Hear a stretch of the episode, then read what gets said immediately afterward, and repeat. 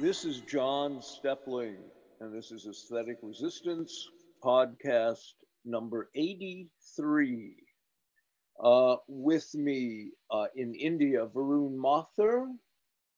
Hello. Hi, Varun. Uh, Hello. in Japan, where it's 3.30 in the morning, Hiroyuki Hamada. Hi, John. Hi, Hiroyuki. Uh, in Toronto, Cory Morningstar. Hi, Hi, Cory. everybody. Hi, guys. And uh, in Sweden, Johan Eddebo. Hi, Johan. Hey, nice to see you.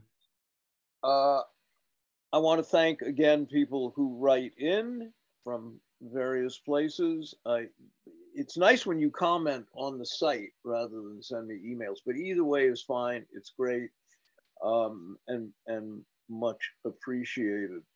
Uh, this is uh, one week since the last podcast because we're trying to do them a wee bit um, more consistently, more frequently. Uh, and and I guess uh, I'm going to let Johan start um, this evening with a couple of things. There's always, you know, oodles of stuff to talk about. But Johan, Sure, yeah, I'll, I'll. Dive right in then. So yeah, John, you you talked about this uh, this notion of the enclosure uh, as a as an economic phenomenon, as an institution of, early capitalism in a blog post, uh, and you you emphasized how this uh, this notion of capitalist improvement, the the introduction of the moral good of ownership and exploitation emerged, and which is of course you know deeply intertwined with the with Weber's Weber's uh, Protestant ethics and all that. But but you express it as this uh, this idea through John Locke that the landlord whose land is improved by the work of his laborer, he is regarded as more industrious than, than the laborer himself. He's more useful. So so you get this idea that managerial domination is morally superior to to uh, natural exploitative labor and this i think also is, is deeply connected with, with how it's an expression of progress of more advanced progress so the the, the distance alienated domination is a more perfect expression of progress than is the unrefined activity of the menial labor. and you see this in, in how what we talked about last time how neoliberalism regards poverty as immoral. It's the same kind of, of thought figure. But, but I also, in connection to, to what I wrote, wrote a few days ago, I see a connection, a, a conceptual connection to transgender ideology and transhumanism here, because in a sense, according to, to this basic template you defined, a transsexual body is, is more refined than a merely natural one. So in a certain sense, it's this expression of the system's technological progress and, and refinement. And, and I would, would also say it's, it's potentially this even over and above what's possible in relation to, to general spectacular idealized aesthetics of the non-augmented human body, which you see in, in everything from, from, from fashion propaganda to modern advertising, because it's a, it's a refined, it's a developed sort of, of entity in a, so, so uh, here's a question to throw out there. Is this perhaps a part of the structural reason for, for transgender ideology's increasingly central role in, in uh, contemporary imperial ideology? I, I think there's an argument to be made. yeah, um, I, I, it's an interesting argument. But uh, Varun, why don't you comment? Yeah, I just want to. I think it's very. I mean, these observations are incredible in the sense that they also point to um, how atomistic and materialistic the ideology is in essence, and there's no. Um, the road that's being followed is materialism, and it is also of leisure, right? So, in the sense that the, the working class has to be looked down upon the more and that kind of ties into how people are aspiring towards being more king-like so the the underlying kind of as as as you framed it um, the, the, the prison of modern industrial civilization in that sense is of material comfort. And that is all that is being sought after and indulgence. So the more those things that you have, the better off you're supposed to be. And so that means that you get cut off from the work and which kind of justifies this idea of automating all industry. So that that's the kind of I think that's the driving factor where it's looked at in the sense that yes, that's a good thing. So everybody doesn't have to work. But the question then that arises is then what the hell is everybody going to be doing? Right. So well, yeah, and and this this reminds me of two things. Um, one is, and I want to talk about both, although they're somewhat separate. The first was just, and I've talked to you guys about this, that I saw a New York Times. I try to kind of check in with the New York Times because it's a barometer for, for something. Uh, and a headline above the fold, above the cyber fold, it was a slow business day, but one of the um, slow news day, but one of the headlines was in the economic section, the headline read low unemployment and yet what is wrong? Something like I probably paraphrase slightly. Low unemployment? Ponder that, grasshopper. Uh, okay, that's topic number one. Just the extent to which mainstream media, the, the prevailing propaganda machine of, of government, simply now fabricates stories. I mean, obviously, there's a homeless crisis. so you're talking about a quarter percent drop in unemployment because of extraordinarily creative counting measures. Uh, if somebody's been unemployed for more than a year or something like that, they're no longer counted as unemployed. They're permanently something, permanently lazy and uh, uh, it, it's a, it just I just sat there kind of with my mouth open. Okay, the other thing I, I want to read, I'm just about to finish a blog post, which should be out about the same time this gets um, gets up, this podcast. And I want to quote from, it's just a short paragraph from Jonathan Crary's most recent book, Scorched Earth, a book I highly recommend. I recommend all of Crary, but let me just read this paragraph. Quote, the mythologies of a post-industrial information economy also obscure the persistence of earlier modes of production within the current scramble for resources essential to high-tech weaponry, communication networks, consumer technology, products, solar and wind energy systems, and much else. Violence to both people and their lands defines these imperial and neo-colonial operations, as it has for several centuries.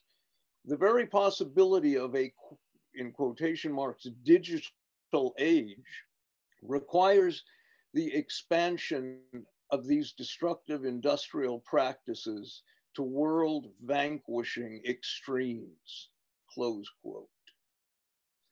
Uh, this is something I yammer away at all the time.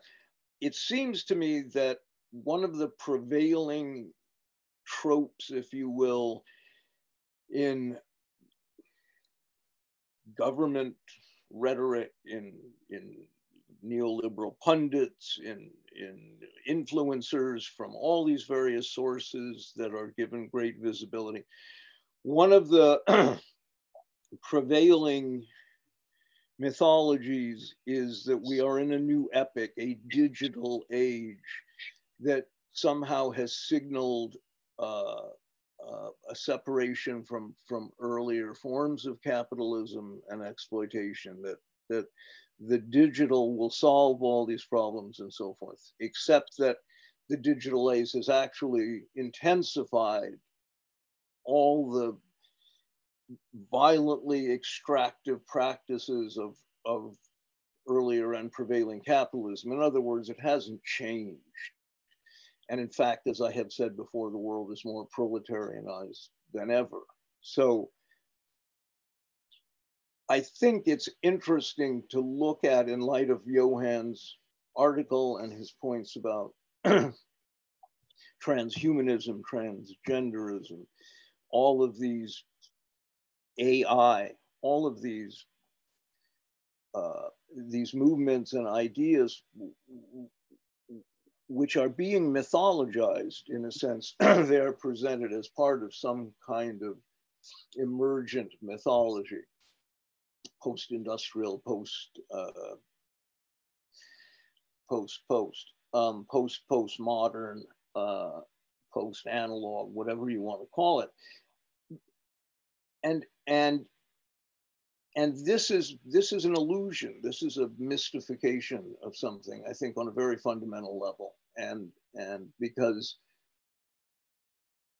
it goes hand in hand with with climate i mean these are the propaganda subjects right covid and the pandemic vaccination uh, ai transhumanism great reset uh, and then the NATO US proxy war against Russia, uh, the looming saber rattling about China. These are all the things in which one is one is saturated with propaganda, about which one is with hmm. So, yeah. so uh, yeah. Let me go ahead, Johan. I, I'm sure. No, I was just agreeing on that note. I also, a friend of mine, William Briggs, posted a piece recently, um, making an observation I hadn't, hadn't uh, actually caught myself.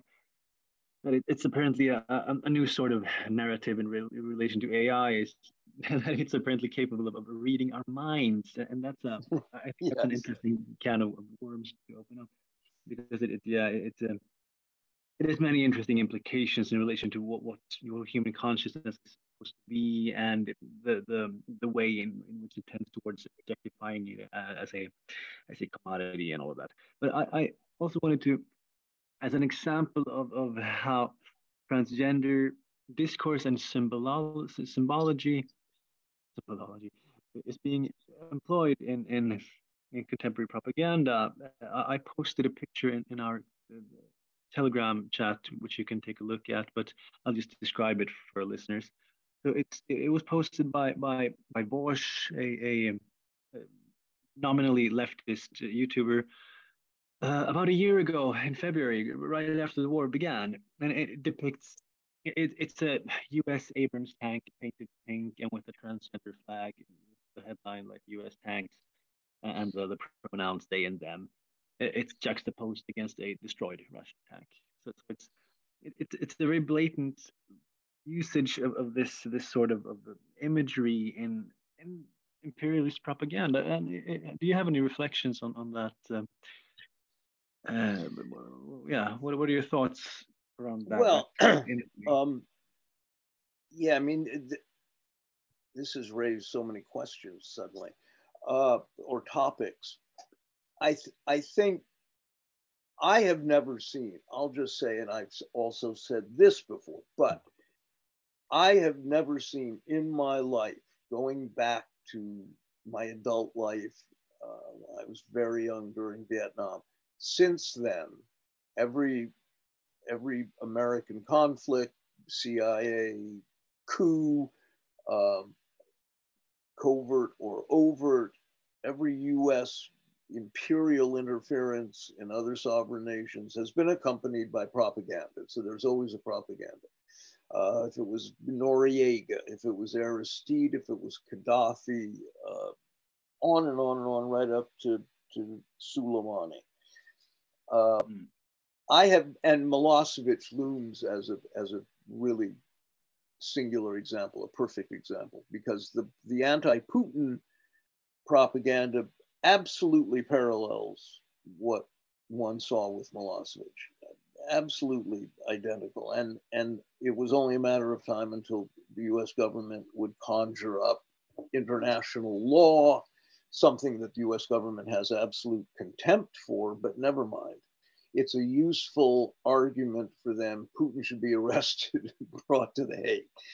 Uh, not Tony Blair, not George Bush, uh, but no, uh, Vladimir Putin. And I've never seen, my point is, I've never seen this level of propaganda put out by the government. Never, ever, ever. Nothing this extreme, nothing this relentless. There, you can't turn on the television, you can't go to an, a mainstream news site and not be introduced at the very top to some kind of anti Russian story some kind of depiction of either Russian incompetence, Russian stupidity, Russian moral bankruptcy, Russian evil, that the culture is evil, the society is evil, Putin is evil. It's endless. And when you ask people, there was there was a long thread actually on Johan on one of his social media accounts uh, with with a guy who completely believes the propaganda and was not going to, to listen to anything other than pronouncements from the United Nations or the New York Times and, and, and or the US government. and this is the definition of a closed mind. And and you know you run into these people, and there's not much you can do about it, and that's okay. Uh, just sort of walk back slowly away from them and, and leave it at that. But it struck me that this guy's thinking was very much like what I think the government hopes to achieve in, in people that they expose to this propaganda.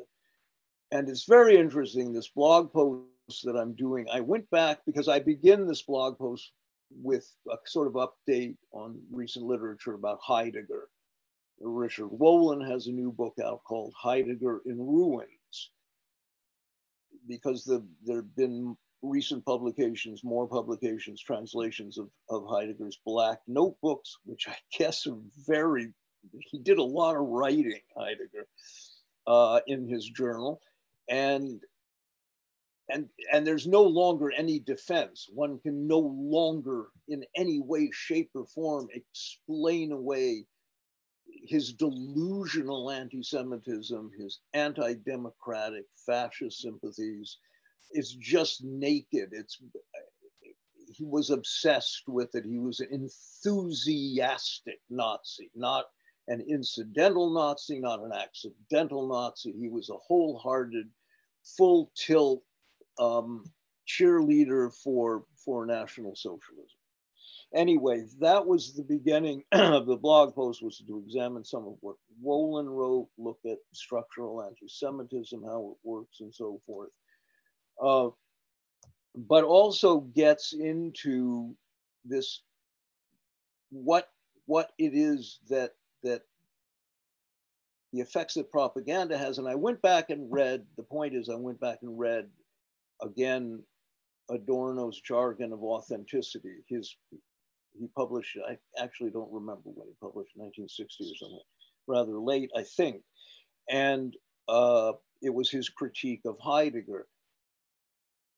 And reading it this time, I was really struck with how prescient the observations are, how extraordinarily insightful uh, and, and how relevant to contemporary propaganda was his critique uh, of Heidegger. I should, I'll read a paragraph before we go off the air. It's a book that is worth reading. It's certainly one of the least uh, dense of Heidegger's work. It's his most polemical in a sense, uh, but it's, it's remarkable. And, and one of his points was that this jargon, the way this jargon works, is is to ultimately, I mean, and Nietzsche figures into this too, the French postmodern uh, neutralization of Nietzsche in a sense. But uh, but one of the things that jargon achieves is to allow people to not understand what they're saying,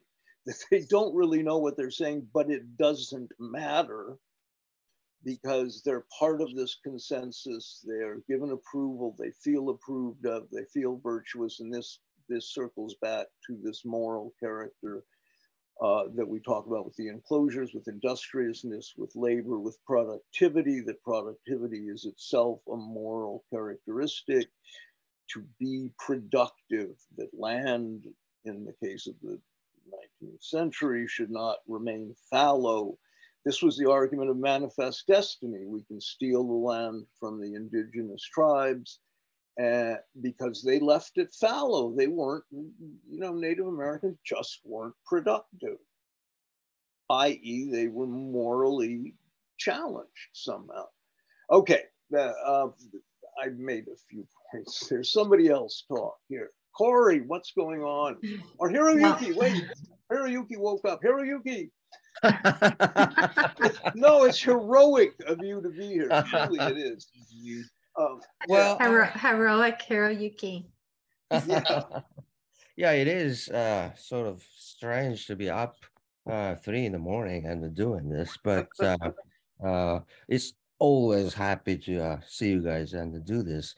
But um, I, I, I just keep coming back to the fact that the uh, the restructuring of the social formation requires the uh, weakening of the uh, social institution and uh, um, also cohesions uh, among the uh, communities, alienation and the, all those things. And uh, so in that light, transgenderism is totally functional because it interferes with the uh, uh, social institution of family, uh, education, biology, and all those things. And uh, on the other hand, um, uh, there's a need to ensure that the uh, imperial framework is there and enforced. So, so we have um, a situation with Russia, which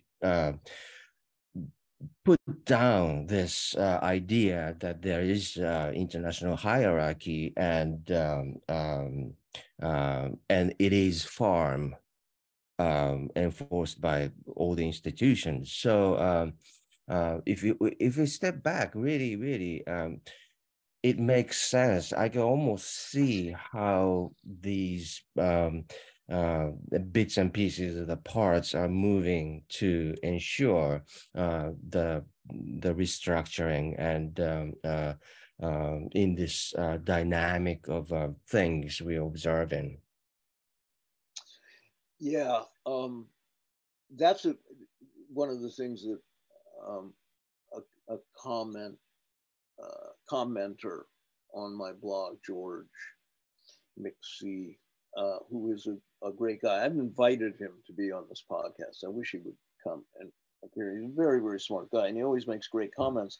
And he was saying largely what what you're saying here, Yuki, and and um, that that all of there's a it's almost like there is a uh, an edifice of faux dissent now that is is firmly in place, like artificial counterfeit dissent. It, it, it is the refinement of that limited hangout idea. And uh, I made a tweet the other day in which I said, I'm, I'm losing the thread here, so stay with me.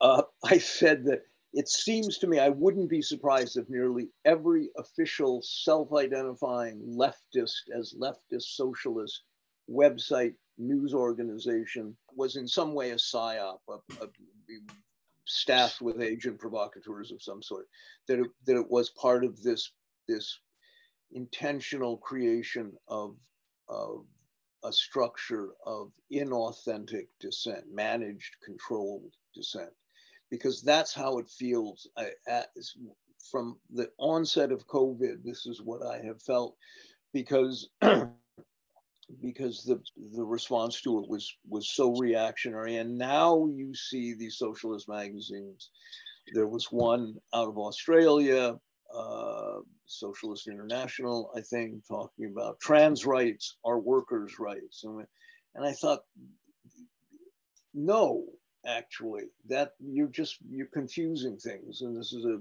category confusion. And uh, it's, it's,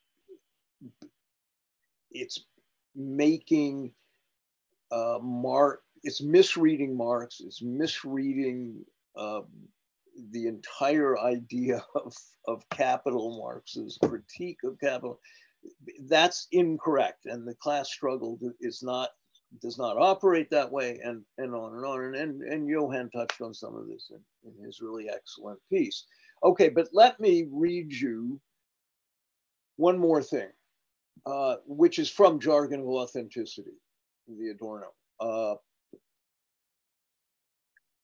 because it's apropos of, I hope, of what we're talking about here. Quote, whoever is versed in the jargon does not have to say what he thinks, does not even have to think it properly. The jargon takes over this task and devaluates thought. That the whole man should speak is authentic comes from the core. Thus, something occurs which the jargon itself stylizes as to occur. Communication clicks and puts forth as truth what should instead be suspect by virtue of the prompt collective agreement. The tone of the jargon has something in it of the seriousness of the augurs, arbitrarily independent from their context or conceptual content, conspiring with whatever is sacred. As words that are sacred without sacred content, as frozen emanations, the terms of the jargon of authenticity are products of the disintegration of the aura. He's referring to Benjamin there at the end. Um, I think this is a remarkable paragraph, personally because this is exactly what you see today in people like the guy on the thread that I referred to, Johan's post. It, to call it parroting is to give it too much credit, too much substance. It's not even that. It's a it's a reflexive moving of your mouth or something your fingers on the keyboard. It's automatic writing. It's nothing. The content has been erased. The content has been neutralized scrubbed and it is simply what what it sounds. Uh cory yeah, so building on that, I think I was quickly trying to catch up today on the comments on our um, aesthetic resistance telegram that we share together as a group. And anyway, I thought Varun really hit the nail on the head with this comment. So I'll just read it. It's very short. Um, point me in the direction of a story. This is in reference, I believe, to Johan's article that he's um, shared. Point me in the direction of a story splashed all over the media of an elderly transgender person from India or Philippines or anywhere in the global south or a Black person of any age, even instead of a white mid 20s, early 40s white male transgender person as being advertised. Yeah. um, no, but this is true. I mean, in the my past, long ago, I, in my misspent youth, knew a number of um, of trannies who lived very pre- precariously most of them used a lot of drugs, were drug dependent. They supported themselves with prostitution, often reluctantly, and uh, and there was no network, there was no safety net for these people whatsoever. I suspect there's none today either for those people. Uh, this is this is, but this is, you know, this is uh, in some ways the problem with every movement. I mean, gay rights became very white and male uh, to a large extent in terms of the the marketing, and and that has changed to some degree, but uh, not if you watch not if you watch Hollywood television shows. Um, Hiroyuki. But that makes sense, right? Because uh, uh, the uh, any uh, dissent and uh, activism and all those things needs to be uh, operating uh, within the mainstream framework. So once it does, it's harmless. It's you know you can say right. anything you want, and it doesn't go outside of the uh, framework. So it bound to be um, uh, like that. You know the the mm. the tendencies of the uh, mainstreamness um, uh, dominates. I think. Yeah, Johan.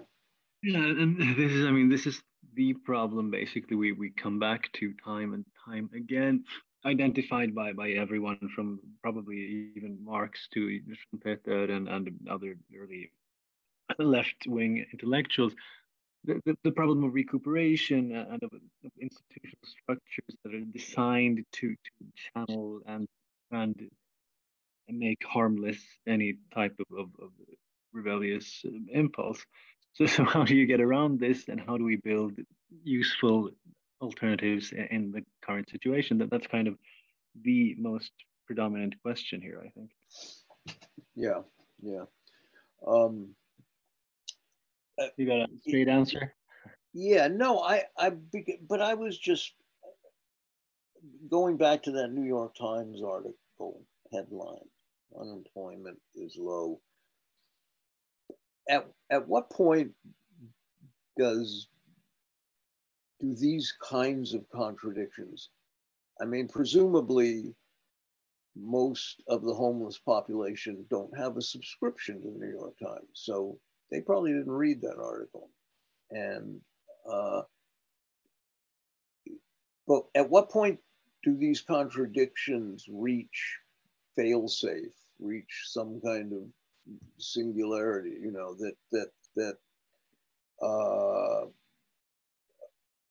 where where the intentional lies of the government become uh, so preposterous that there's no audience for it because everybody has been excluded from that narrative almost that we're down to almost nobody who hasn't been affected by by these government policies by incredible inflation, rising prices and, and heating oil food and, and, petrol, gas. God, I sound like I've been in Europe so long. Gas.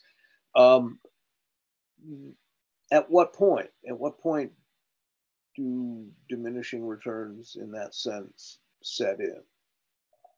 I I don't know, but one would think soon. I want to talk about climate too in a moment, but Varun, yeah, I mean, this what you're saying about this contradiction. I mean, it's it's so blatant, and you've spoken before about propaganda and what Johan just said about this sort of um, recuperation. It creates this kind of layer over lived experience, which is an entirely false veneer, which people are now buying into. So you're i mean you're constantly fighting between two worlds in that sense. So there is a schism that's caused in the in the in the mind of the person. So that that kind of makes the person quite inactive i think mentally to be able to you can't belong to both worlds i mean you're you, what you're what people are reading in the media is completely contradictory to what the lived experience of life is and right. that's really creating i think that tension is what is what I think, I mean, it's quite visible in social media, but it's also very visible when you speak with people about how they think that the world makes no sense. And I think that is why the world makes no sense because they right. believe what's on the media rather than the lived experience.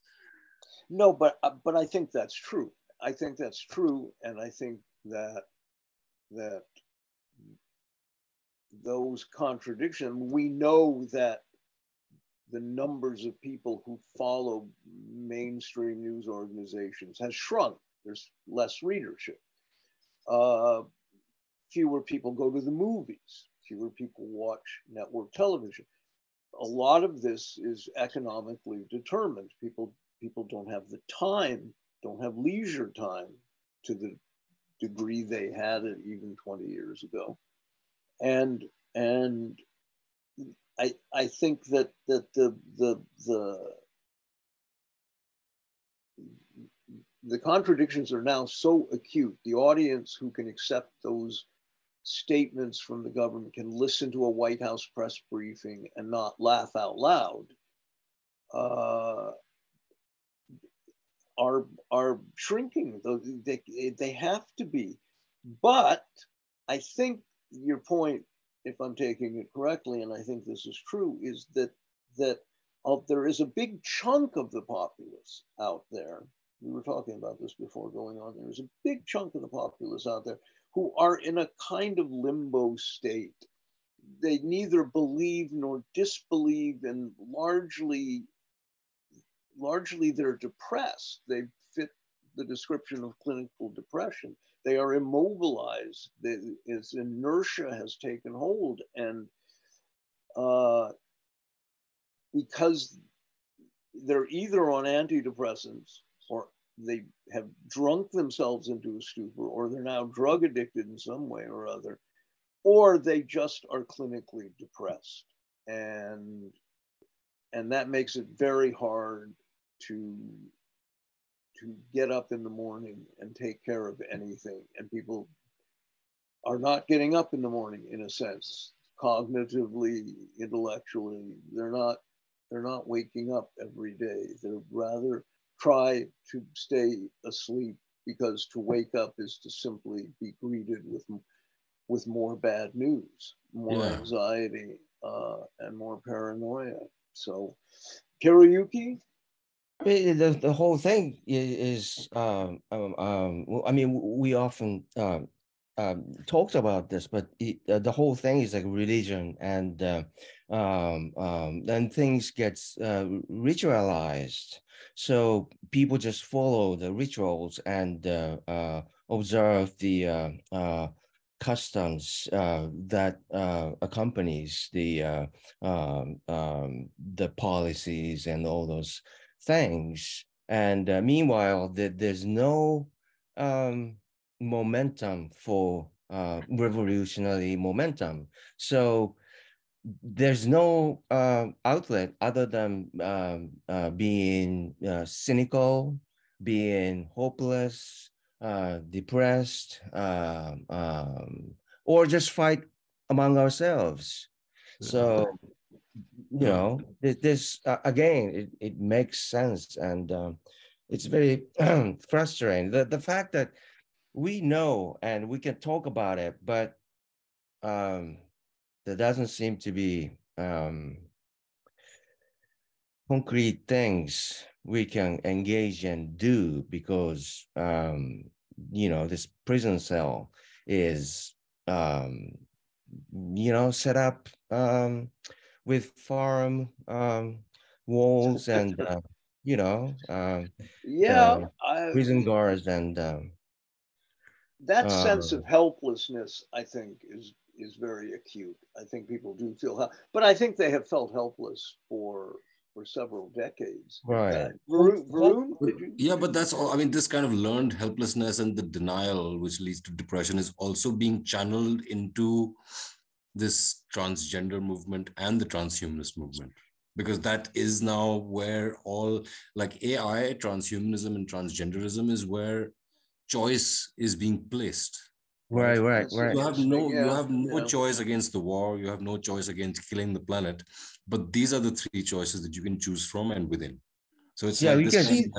Yeah, there's a very interesting. Yeah, go ahead. Go ahead. No. So you can say, say the same thing about fascism and you know all those uh, reactionary uh, momentum as well.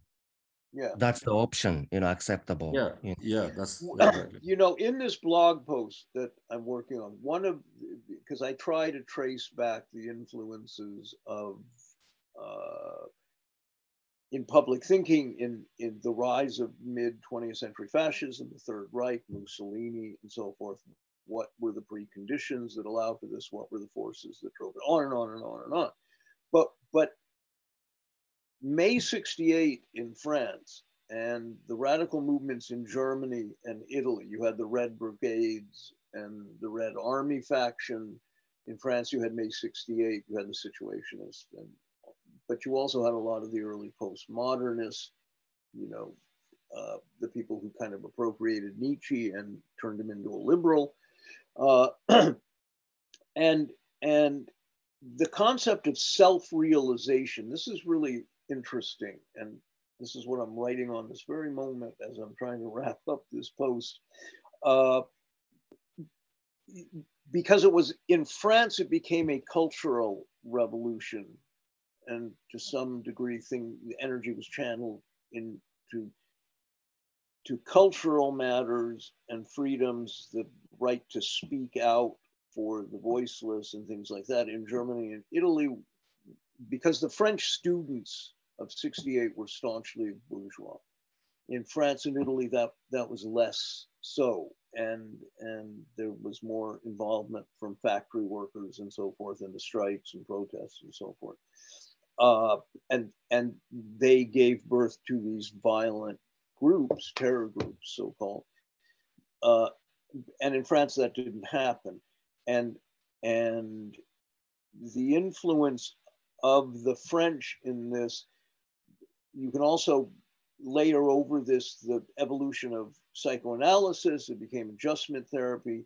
The the the eclipse of Freud by Jung, you know, and Jung's a very problematic figure. As much as I like parts of Jung, he was a, a Nazi. You know, I don't want to say sympathizer, but he was perilously close to being a Nazi sympathizer. He was clearly pretty anti-Semitic uh, even though he liked Jewish women a lot. Uh, but but and that layer was where this idea of self-realization and self-improvement came about. That it's almost as if dissent be, became a part of an internal ref, refigurement of the psyche or um, emotional architecture of each individual. It's like bespoke self-realization somehow. And I kept pondering the last couple of days from whence came that idea? What does that mean? What does self-realization mean to people? It's a it's part of romantic idealism as well. You can go back to romantics and and look at this, but it's it, this is where it becomes very fascinating and very complex, I think, and uh, uh, worth worth thinking about and talking about. I think Johan. Yeah, just a question for for Cory. Uh, if you have any any reflections on how the, the notion of, of self-realization and the, the, the myth or symbol of progress is being expressed in, in contemporary uh, climate change discourse as you've uh, have had a deep dive in for the last couple of months. Hey, can I can we come back to that question just because oh, my neighbor sure, sure. has his music blare, blaring right now? the mute. Okay, Cory. Yeah. So when Cory gets back, well, um, but let's talk about the. We can talk about the climate, the climate agenda. I mean, this is. I read an article this week. I get these odd things in my news feed. God knows where they come from. Some algorithm wisely sent them to me. Uh, that scientists have discovered, in quotation marks, a ma massive ocean beneath the, the Earth's mantle, the Earth's crust. I don't understand this. This massive ocean that is partly uh, contained within this kind of rock that never been seen before. It's not quite a sponge. It's not quite a sand. It's not, I don't know. I'm, I'm not an expert, but, but the takeaway was there is, for decades, scientists assumed there must be another source of water for the planet. We just didn't know where it came from. We. uh, people didn't know where it came from. Nobody knew where it came from. Uh, but there it is now. It's in quotation marks again confirmed. Now, put that aside for a second. The point is, if this is true, it's another expression of how much science doesn't know about anything, it seems to me. Because people are, are debating half a you know, percentage point on the thermometer they have, and they're they're talking. I love that government commission panel, whatever it was, where the experts couldn't answer questions about CO2 in the atmosphere. They had no idea. Anyway, uh, it's a, I'll post that in the the uh, when we get this this podcast put up. I'll put it in the the list, uh, a link to it. And and the point is, if a discovery of this magnitude, presumably, was just made again, because they seem to always be making these things, uh, doesn't that suggest that your computer models for uh, CO2 might not be so accurate after all? Because somehow you know this is going he don't know. affect that. Uh, i think one of the things i say in this blog post this feel like a teaser to my blog post i don't mean it to do that uh, is that that like that jonathan crary quote uh, which i think is really good and and points out the fallacy of Marx being outdated, certainly, but that this is this is a how what's the word I'm going to use? This is like an example of of uh, that when McLuhan said, whenever that was, that we live in a global village, and you've heard you've heard this rhetoric now for a long time that the Earth is getting smaller, we live in a global village, communication has has shrunk the world. And I maintain this is absolutely not true. The earth is probably, in a sense, bigger than it's ever been. And it is not a village in any way, shape, or form at all. It's a planet, it's not a village. And this has had a deleterious effect on, on kind of popular tropes. Pop, I've used tropes twice in 45 minutes. Uh, th- this theme of a global village. What that means is that white people can communicate more easily with each other. The white bourgeoisie, that's all that means. Because most certainly the world's not a village, it's vast and, and there are huge areas of it still unexplored that people can't even map yet. And, and, and Adorno would say that communication, in fact, I think he listed that word among his special jargon words, was communication. Uh, it's a it's an insidious idea because I think it's very wrong. And Johan and I have talked a lot about the overvaluation of science, and uh, and and this bleeds into that discussion. Okay, Varun.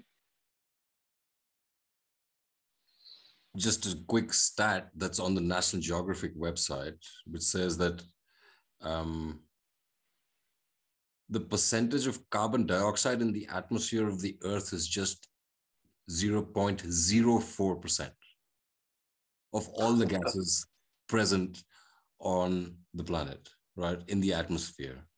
And the contention of the Green Lobby and the renewable energies lobby and all these kind of Green New Deal people has been that 79% of emissions is causing global warming and so on. So you what basically you're saying 80% of 0.04%. That's the stat. It's not 80% of all gases on the planet. It's not that. It's not, so the and what you're saying about communication really plays a big part in this, I think, because the the manipulation of how they are saying this, which actually Cory is really really pointing out in her presentation quite well, is how are they framing this conversation and yeah. what are they framing the conversation for for what purpose and which kind of then brings me again back to what you were saying about the global village in the sense that the homogenization process of empire works so that everybody's aligned on the same language it becomes aspirational to talk like that like you were saying before yes absolutely right? so and so right. that you fit into right. the same paradigm and that's why i think also there is such a force uh, and I mean, you could force translators in equal measure, but English is forced everywhere because it becomes this kind of, it's a very ambiguous language to use, right? Like a lot of words mean many different things and nobody really knows what's being said. So those are very interesting things to see how this, how it works and how the cognitive map of individuals is then kind of recuperated to use what uh, to use the term that you guys were saying before. Well, to align individual action which is something i'm just gonna just one more thing. Yeah well, like, no please. Cory and i were talking about um how come I mean, she shared a picture of uh, uh, a side street in Vancouver, I think, which is well managed. It's it's got a great amount of um, of her, um, plants and it, it's it just looks great. But the point is we, we were discussing how why don't individuals do this? Why is it always outsourced to a municipal corporation of some sort?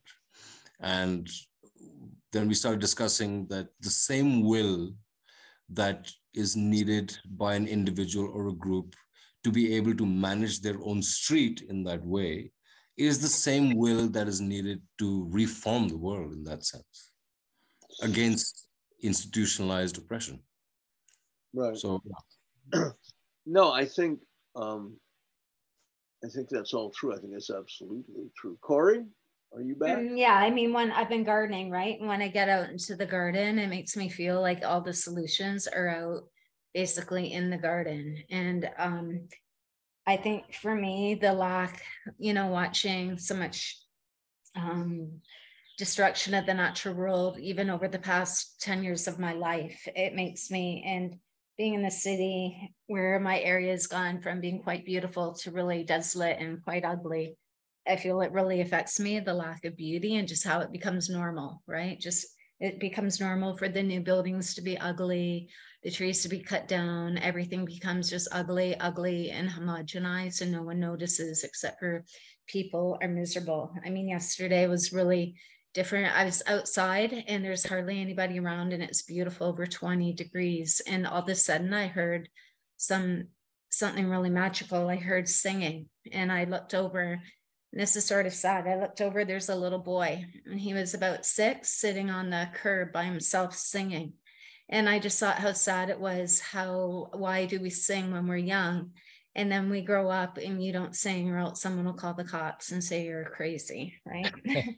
And okay. um yeah and anyway i'm sort of going to jump all around here in this when i'm talking but it's it's even sadder because this little boy lives he's new at a foster home down the street right? And so here he is with no family or anything really just sort of cast aside and um in a home where you know people are paid to care for him. He's not really loved and he's singing by himself. And it was just so sad. And and that little boy you know deserves beauty. Yeah. and i don't know i just thought it was amazing that somehow he still you know found it within himself to sing. And anyway yeah, I mean, these boulevards outside, all this grass, we've talked about grass before, right? Another form of colonization, really. And there's no reason in the world why we can't. I, I think that is a really good beginning. You know, I think, oh, well, that's sort of done. That's not, you know, dismantling the system, but it's a beginning, right? It sort of is. It's taking back our communities into our hands. Like a lot of people know about that huge garden in LA that they ended up tearing out you know that fed a lot of people. It brings people together. People get to know each other. People start to talk to plan you know to live. And that's really what living is um doing things like that. But mm. instead now people are all inside um you know doing whatever they do indoors with all the windows shut and the blinds closed. Um well yeah. and this is that—that's, but that's what you see in popular culture now being i mean it's it's being normalized. That idea is being normalized. If you're cool you don't go out on the weekend you don't you stay home i see right. that again and again you know and and that whole climate thing like when i was talking about climate i don't know back in 2007 2008 like off to copenhagen and you know studying papers and making it into something people talked about you know, at that time, people rolled their eyes and didn't want to hear it. And, you know, you, you know, even my own family is just sort of like, oh God, here she goes, whatever. But now climate's like, you know, you're, you know, basically um, you know, intelligent. If you talk about it, sort of like wearing that pink cancer band on your wrist or whatever, right? You're a good person, right? And so it's way different. And then I've just come to despise it because it's taken, you know, it's reframed everything and that I that I love and care about, everything that we should all love, care about, and protect. And it's made all that stuff obsolete and unimportant. And it's all about, you know, climate and and how to say that, you know, like I go on about at the expense of everything else, and that it is an absolute imperial project, you know. Right. And I think it's important that we start. I mean, language and framing with everything's so so critical, and I think it's important that we frame things in our own way and don't fall into those traps. It's such a enticing um, trap to fall into, you know, the way everything is framed. Varun? Yeah, I mean, I mean, like she's saying, the framing idea is, I mean, let's put it into food, right? And industrialized farming, which is under control of corporations, whether it's wheat or any kind of crops or vegetables, or it's meat, is never going to be questioned. It's going to be independent farmers that are consistently bullied by right. tax, by government, by like taking away their subsidies, all kinds of shit that goes down with independent farmers. But industrialists will never get touched, and that that's the framing which goes into the climate argument in the sense that I mean methane and cows. So you should stop eating meat, but we are going to produce false meat in massive industries, massive factories somewhere else. It's just, it's absurd. All of it is just right. entirely absurd. It's just absurd. No. And, and I, I want to add something to that yeah, too, please, just because please. even aviation has always been a huge thing, right? For um, climate groups, um, environment groups. Oh, aviation is so bad for the planet and everything. And I'm not, I'm not saying that isn't, but I am saying that digital um, data centers now overtook aviation ages ago right? And no one even looks at that. No one talks about it. No one touches it. And then as the solution, quote unquote solution for climate, we're going to keep doubling, tripling, quadrupling, you know, 10 times. The data is just going to grow forever, you know, until, I mean, God knows what, but it's just going to keep growing. I mean, that would be like growing aviation, double, triple, quadruple, right? What would people think if we talked about that? you know, we're going to take, oh, but we'll get everybody out of their cars. Everyone will take a plane. You know what I mean? Yeah. Um, so oh, I do. Yeah, again, all they just, you know, it's like what they call herding cats, right? How they just lead you wherever they want you to go. Well, this is that's a that's actually a very good topic. But but Johan, I see your yeah, hand up. Brief reflection to, to sort of summarize some of what you've been saying here especially in, in connection to, to what Cory said a couple of minutes ago. And this is something I've been I've been thinking about for several years, but I think there's an argument that, that all of this somehow boils down to various forms of, of, a lack of connection to, to this basic natural connection to other human beings. I think the, the disorientation, the, the alienation, the, the diminished political agency comes in here, the the level of penetration of propaganda, the, the attraction of AI, artificial humanness, the experience of disconnect with ourselves, our surroundings, our, our own bodies, everything I think boils down to this disunity among ourselves and the, the immense vulnerability that follows from, from, from our becoming estranged to one another. I even think that disconnect from truth on a philosophical level emanates from this because truth is inherently relational it's the presence of the other inside your very being in a sense. So i think that the solutions we, we have to look at must probably begin right here as well in sense. Um, i want to make a comment about about the ai thing. I meant to do this a while ago uh, in this conversation. Uh, i'm seeing i can think of four, maybe five articles from uh, major news outlets over the last, just the last two weeks, that were one or another version of mankind might get wiped out by AI. Runaway AI is a huge threat to civilization. Planetary survival is threatened by supercomputers. They are at the verge of being able to function autonomously and uh, humans are under threat. One version or another of that story has has come out. And then you read the story, and there's not very much actual substance to the story. Uh, and they don't tell you how this might happen or why it might happen or what what prompted this fear at this particular moment that this might happen. There's very little of that. Uh, so the question, this begs the question, why am I seeing all these articles about the threat of AI? Uh, as one critic of this said, it, it this, is, first of all, he said, this is not going to happen. Uh, artificial intelligence is nowhere not remotely close to anything uh, like uh, autonomy. The self-learning programs are very, very limited, and they're not. That that's you know a mislabel anyway because they still require human input and maintenance and so forth. Uh, as he put it, you can always still pull the plug. And then he said, it's not sci-fi. We're not close to this android fantasy that you see in sci-fi. So, so why are we seeing this? What is the point of this campaign? There's all this different fear mongering. There's a black hole staring at us from just beyond the sun. There's a we the countless versions of, of uh, apocalyptic scenarios are trotted out. And that's been going on for a while. But suddenly, this runaway robot overlord thing, android superpowers that threaten us, which is patently not true, firstly. But secondly, why is why am I hearing that? What to what end?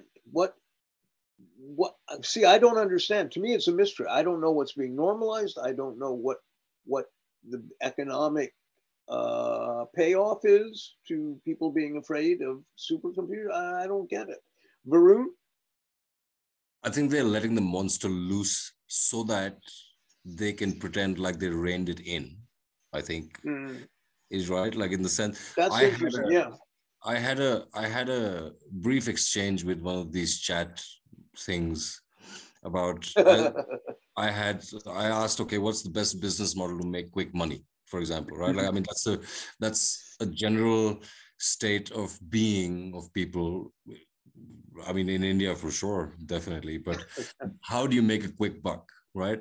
If I have a certain amount of money, the answer that came back was about um, um, making specific meal plans for customers according to their according to their DNA, right?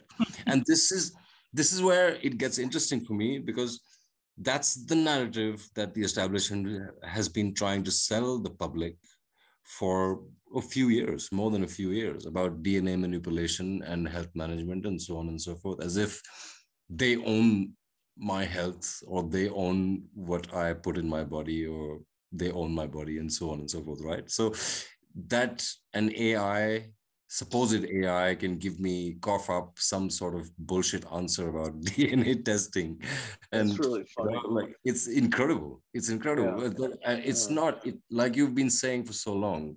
It is not intelligent. It's just a very efficient way of doing the same shit that's that's being that has been done. So yeah. yeah its pre, its predictive capacity. It, it, it can predict text uh, to a remarkable degree. It's very effective doing that. It does things very fast. It crunches data, processes data any way you want, very very quickly. Uh, but at great cost too environmentally. Uh,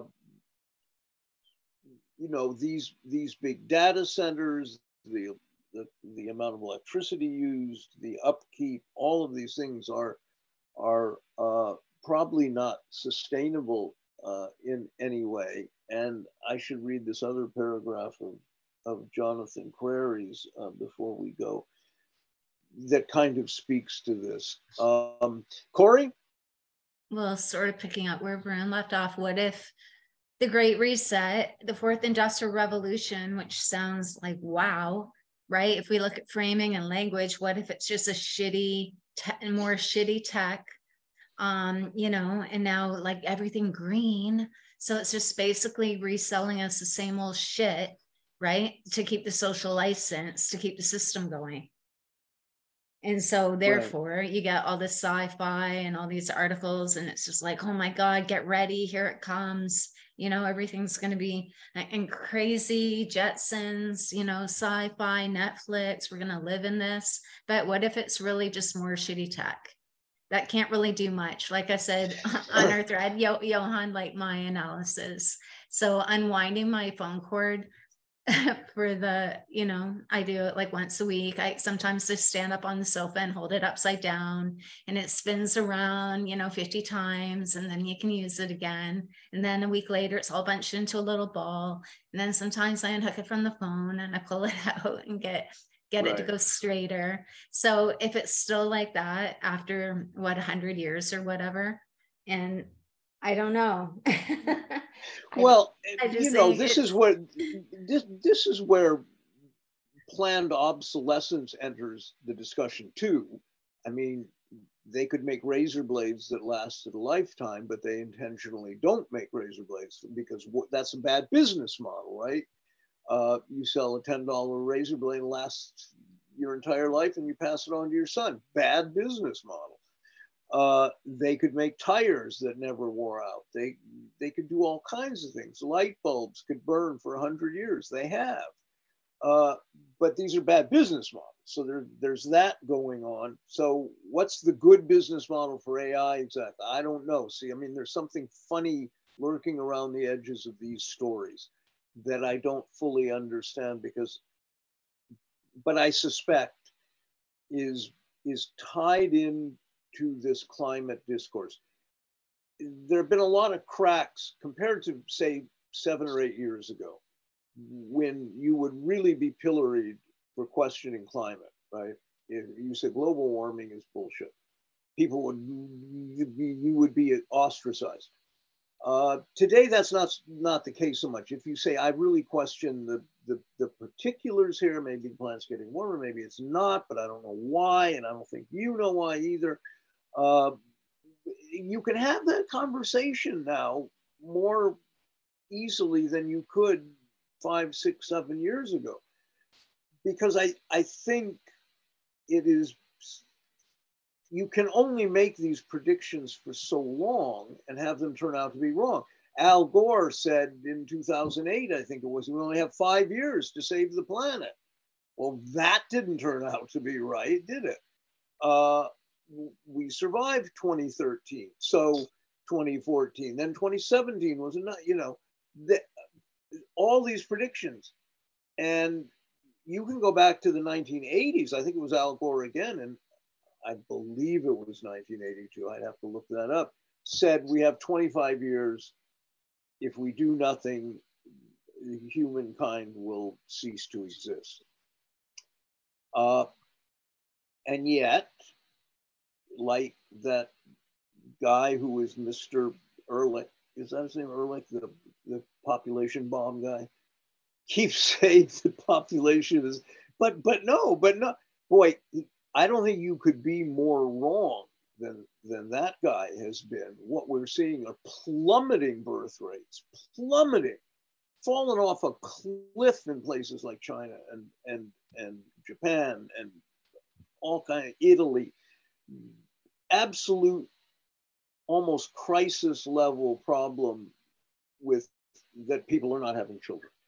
And there's different reasons for it in different places. Some of it is infertility, probably from all the microplastics we consume, probably from all kinds of toxicities that have not been identified yet. science screwed up wheat. So now wheat is not the wheat the Roman legions lived on. It, this is wheat that makes you fat and stupid.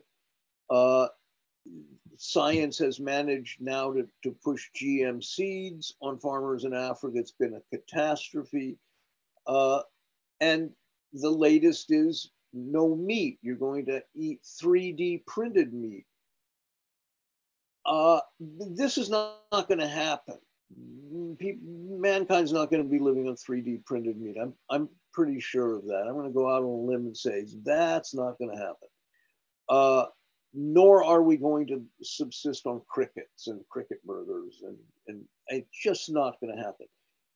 But but there's an agenda here, and and clearly the prefix green in front of anything makes it okay. Uh, I think if you say green pedophilia, that's fine because it's green. you could you could say anything, and it's it will be palatable if green is the prefix. Anyway, Hiroyuki, and then Varun. Well, I was just uh, uh, thinking. It's, I mean, it's obvious, but um, um, if AI um, uh, uh, dynamics is contained within the uh, uh, imperial framework, it's um, you can certainly blame the AI instead of the oligarchs. Mm-hmm. So you know, there's a function to that, definitely. That's interesting. Yeah, yeah, that's good. Varun. Yeah, there was. I mean, in China, they incentivized families to have only one child, and then 20 right. years later, they were incentivizing families to have two or three children.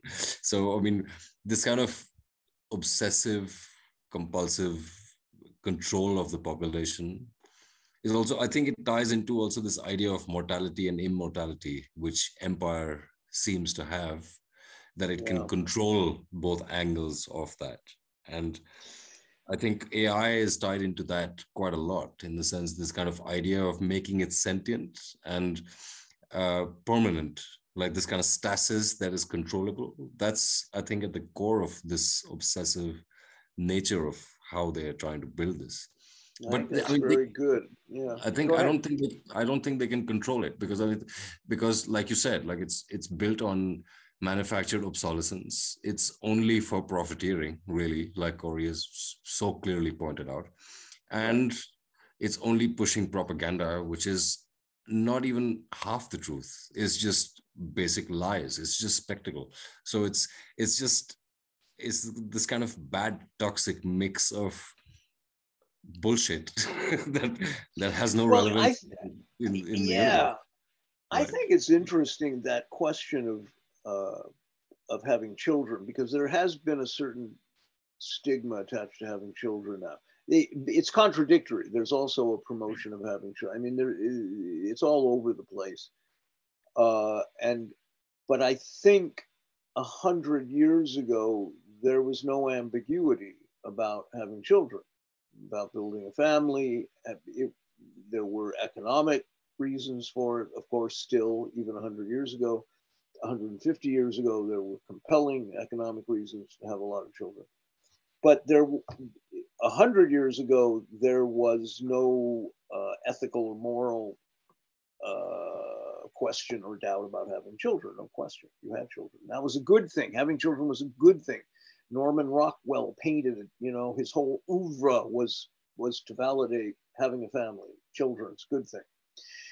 Uh, and and I have four children. I have a son who's 40 something and and I have two twins who are six. I have twins who are six. I don't have four twins. I have twins who are six.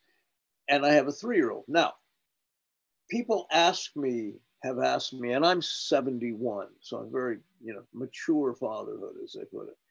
Uh, but people have asked me over the years, younger guys often will say, I don't know about having kids. Uh, what's you have to wait for a good time to have children? And my answer is always there's no bad time to have children. Just have them. They're a fucking wonder. They're the closest you can come to touching God. Have them. It's not a bad thing. It's a good thing. There's no good time. That that was part of this liberal uh, that children became an accessory. Like, is it a good time to buy that Mercedes convertible or not? I don't know, honey. Uh, there's no bad time. Uh, have kids. Go ahead. It's fine. If you're if you provide them with love, then you're you're doing 98% of what you should do as a parent. And and anyway, that's my sidebar PSA for today. You want kids, have kids. I can't, there's no downside to having children. They're wonderful. They're they're miraculous, you know. It's I the, the amount of of knowledge you acquire through being a parent is incalculable. Yeah, um, Johan and then Varun. Yeah. Short comment of this is this also connects with the the or the devaluation or, or of nature, the notion that, that mm. nature is morally inferior to, to the highly developed, the artificial, the the the, the dominated and, and domesticated world, basically, because that is not progress in and we should connect this to the, these the, the virtual children, the, the, virtual metaverse children being being sold to replace actual biological offspring. I, I yeah. think we talked about that once. It's such yeah. a great example of this. Yeah, the, the anti-humanness of it all. Well, the the there's there. I mean, it's a good time to. He's not perfect, but it's a good time to re read Wilhelm Reich too Uh, uh, his sex negative book. I forget the exact title. Mm-hmm. Compulsory sex education. You can never forget that as America became a global power in the 20th century, that it became the global superpower at a certain point late in the 20th century, but it was one of the two. And culturally, it was predominant uh, the predominant cultural empire, and with some justification. Uh, you can never forget that this was a Puritan nation. It was a genocidal slave-owning nation, and it was it was founded by Puritans, and that sex-negative Puritanism. And de Tocqueville even mentioned, D.H. Lawrence mentioned in their visits to the United States. Uh, you can't underestimate, um, you can't overestimate, I beg your pardon, uh, the influence of the Puritans in the American psyche even today. So that sex negative uh, residue of Puritanism has never been resolved in America. And people think, oh, well, it's just those NASCAR redneck rednecks in the flyover states who you know, they're you know Christian fanatics and, and they have weird morality. Like Mike Pence won't walk into a room with a that has a woman in it unless his wife is with him. That's true. Uh, it, it, it's not just them. It's the urban bourgeoisie that is just as puritanical. They just don't. They just don't recognize the form their Puritanism takes, I don't think. Um, Varun, Johan? Uh, like, and we'll sort of get to the end here, probably, I guess. This conversation is reminding me of that quote um, it takes a village to bring up a child. And right. that's a, yeah, very yeah. it's very interesting because it it is no longer the case in the in general. The people like I've got friends who've got two kids and they find it really difficult to manage their jobs a decent income and two kids, schooling, food, and so on and so forth. So Absolutely. The, the dependence that uh, a parent or a new parent or new parents have or used to have on community is gone. It doesn't yeah. exist anymore, right? Yeah. And that's um, in the sense that, that that erasure is quite symptomatic of how industrial civilization is decimating the morale of the individual to be alive right and then uh, that kind of like it brings me back to what you were saying earlier john about about children being wonderful in the sense that they are full of wonder which means that um, the the next moment is entirely undefined with children. The amount of time that I've, I've what I've learned from spending time with children or young kids is that you can never it's always unexpected the question the action the desire the thought that arises and that's in complete opposition to what the establishment really wants from this world or what it wants yeah. to do with this world right like it has a very yeah. set trajectory so it cannot allow for that kind of wonder or beauty to exist well there's a there's a sadistic aspect to to capitalism i mean it it it is structurally sadistic it is coercive but it also manufactures a certain kind of person who ends up sadistic this reminds me there was a Corbett report. They reposted their 2009 thing. I mean, and that's a, yeah, Corbett report's a mixed bag, but but it was a segment called "Your Leaders Are Psychopaths," and um, uh, I thought of our friend Rob Snyder at that point, actually, uh, because he would he would agree. But it's a very amusing piece in a sense the system of advanced capitalism encourages psychopathy. I don't think there's any question. There's a question for it, you guys on that note. Yeah. Yeah, yeah. The, the capitalism is sadistic. Uh, absolutely, I think that's that's very true and inherently. So. But, but what is the erotic allure of AI? do you have any any i mean i can't really get it can you reflect on that do you have any experience or idea i mean what, what's the, the libidinous draw yeah i don't know it's a great profound question i agree I, because i've i don't know. It, there's yeah. this is what i mean there's something i'm not getting yeah. about this. Uh, uh, uh, other than people really think that Blade Runner is going to become true and they can buy a pleasure model android that might be part of it. I don't know. But but look the the the the transhumanist fantasy and probably to a lesser extent the transgender because look there are body dysmorphic there are cases i mean there's a legitimate fraction of people that deeply need assistance in this.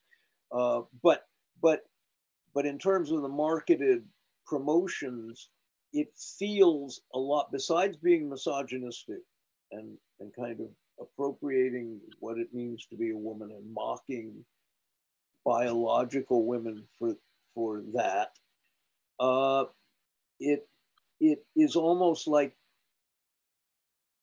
humans wanting to become androids again. There is some hmm. aspect of this that feels like that.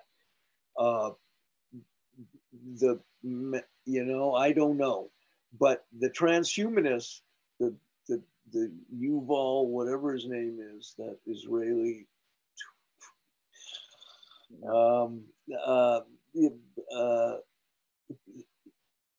he's always going on about, and it always sounds to me like he he has a libidinous fantasy about about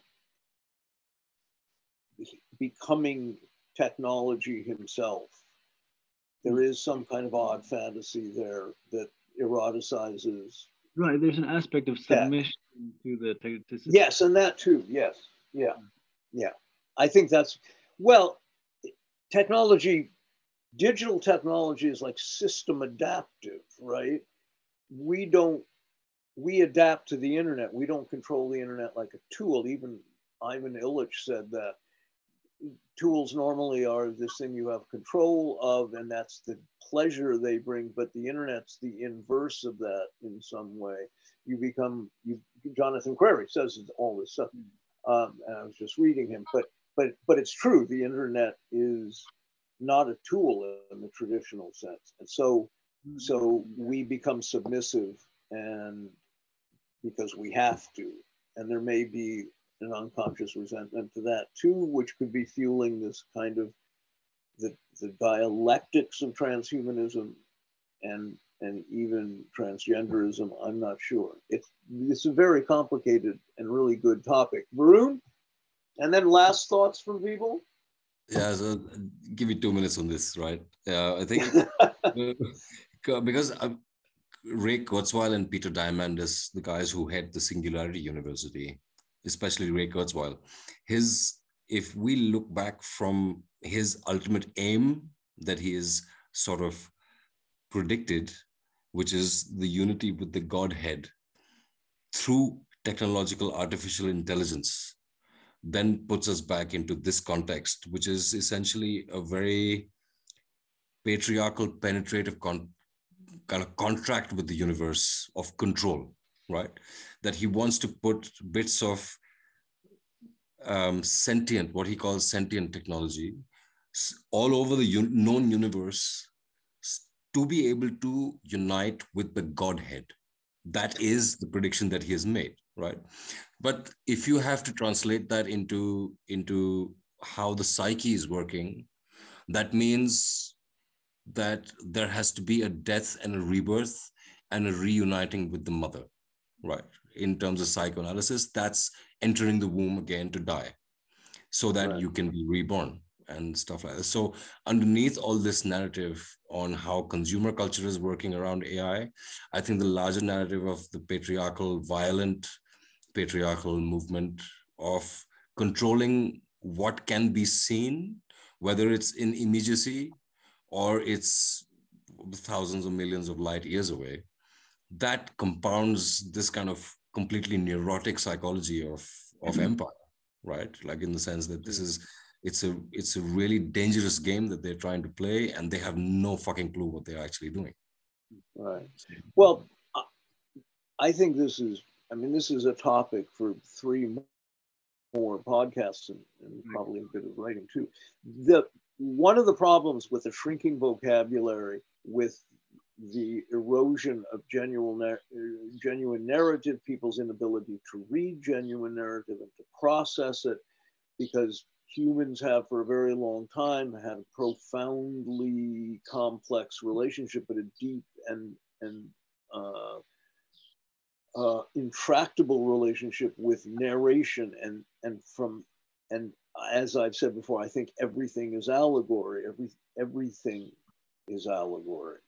But now, in the age of the fragmented thought that comes from the internet, from reading on the internet, or from not reading on the internet, the screen habituations, the um, obsessive compulsive uh, touching of the phone screen, all of these things have have meant that those those the genuine kind of mythic narratives of birth and the journey underground to emerge again reborn all of these things which all great writers borrow from and poach and rework. The whole idea of the tragic um, the revealing of the tragic in a moment on stage. I mean we could talk about theater in this. The, the nature of repetition, the Freudian idea of what that means. All of these things, these are complex topics we could talk about on and on and on, but it's all disappearing. It's all disappearing, and in its place is this fragmented, uh, like Ray Kurzweil. Ray Kurzweil is a buffoon I mean, he's a complete sent bits of sentient matter. Oh, oh, that's that stuff that doesn't exist. Right. I know that. Good call, Ray. It's just, you know, I mean, this is, this is, it, it, it, would be laughable, except so many people take this stuff seriously. And, uh, and so I think Johan's question about what is the erotic allure here? What is what are the what are the you know cyber phenomes, whatever those things are called, uh, that that are are stimulating people? I don't know. I don't know. Uh, I loathe computers. I, I actually pretty much loathe technology now. For me, technology doesn't work. It never works. I, the simplest transaction uh, with my, you know, my electronic bank app never works. I hate all of it. I feel I lose hours of what's left of my life doing this stuff that I hate. Like Cory said, my, you know, your curled up phone cord. Uh, it doesn't bode well for this idea of a global digital infrastructure functioning in any way that isn't that isn't a calamity. Uh, ask the California uh, DMV how how efficient they feel their computer system feels. Uh, okay, any final thoughts from people? Uh, Yeah, Hiroyuki? Yeah, Anybody? everybody wants to. I'm just gonna add one more thing to Johan's uh, question. Everybody just wants to be Neo, man, from the Matrix. That's all it is. Yeah, yeah. Uh, uh, Hiroyuki or Cory? I don't know Yeah, who well, that yeah. Bryn, I don't know who that is. Oh, Neo from the Matrix. oh, Uh, Oh, Matrix? Okay, yeah, okay. yeah, yeah. Okay, I have seen that. Yeah.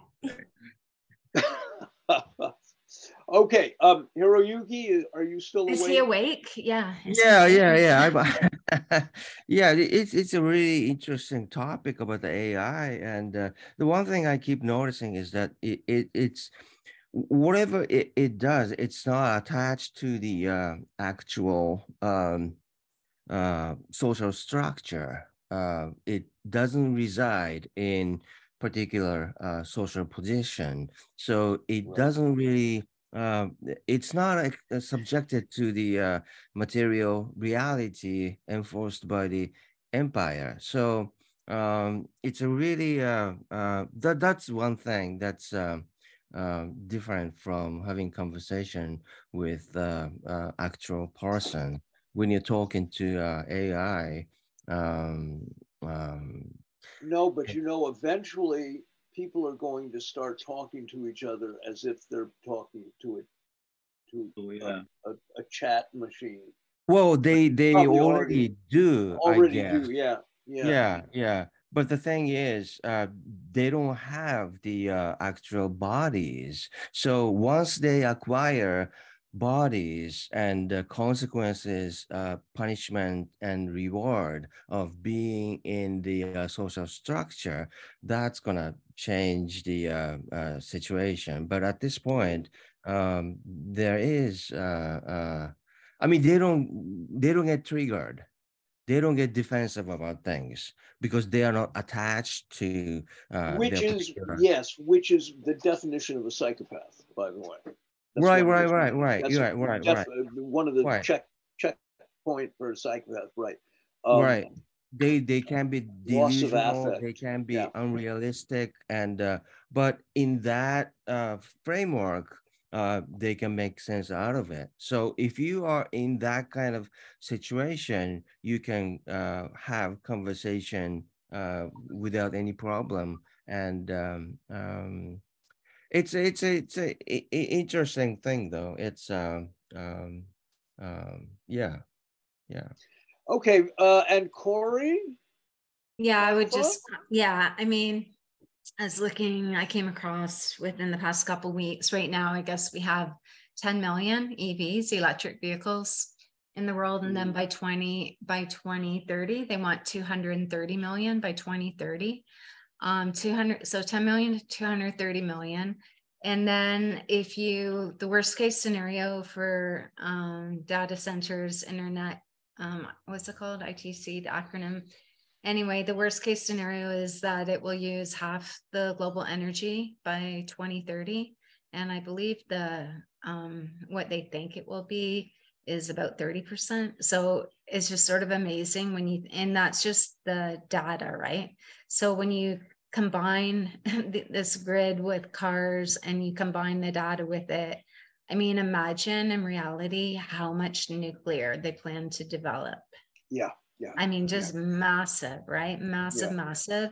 And then, of course, instead of preparing to resist and fight what's coming here, we're all now over on the transgender platform. That's become like the main thing. Whenever I get into car, turn on anything, that's what they're talking about. And meanwhile, these massive things are happening, happening um, you know, and it's there, I, you know, the distraction. Yeah, Um, we're not, we're not looking at what's coming and it's, it's happening, you know, in real time, this stuff. Yeah, no, that's probably a good place to end because I think that's a, that's, Hmm. um, yeah, remarkably insightful, in fact, and and it's like we've reached a point where we're being distracted from distractions. We're like third tier. It's like 3D chess, right? 3D distraction machine. It's it's hard to yeah. Of course you do. Go ahead. yeah. yeah. I do. No, no, it, it's very, it kind of connects both what, what uh, you know, what, what all of you just said in a, in a very pertinent manner. I think it's it's a little again, and he, he says in in technological society uh, in a short um, short uh, part. That, that in a completely technicized world, as he puts it, there will be whole categories of men who will have no place at all because universal adaptation will be required. Continues that those who are adaptable will be so rigorously adapted that no play in the complex possible. They will have no no agency. Uh, so the, the complete joining of man and machine will have the advantage, however, of making the adaptation painless, and it will ins- assure the technical efficiency of the individuals who survive it. I think that's prescient in many ways. Yeah, it's interesting. It's interesting because it is. It's a very interesting quote. Uh, but we'll ponder that next time. I, I think my brain is starting to go to sleep. Um, and I know Hiroyuki's is. Go back to bed, Hiroyuki. Thank you for showing up. Thank you, everybody. Um, thanks to Jack Littman, uh, as always. And uh, I will do this again, I hope, again in a week. So thanks, Varun, Hiroyuki, Cory. and Johanna. Thank you. Thanks, guys.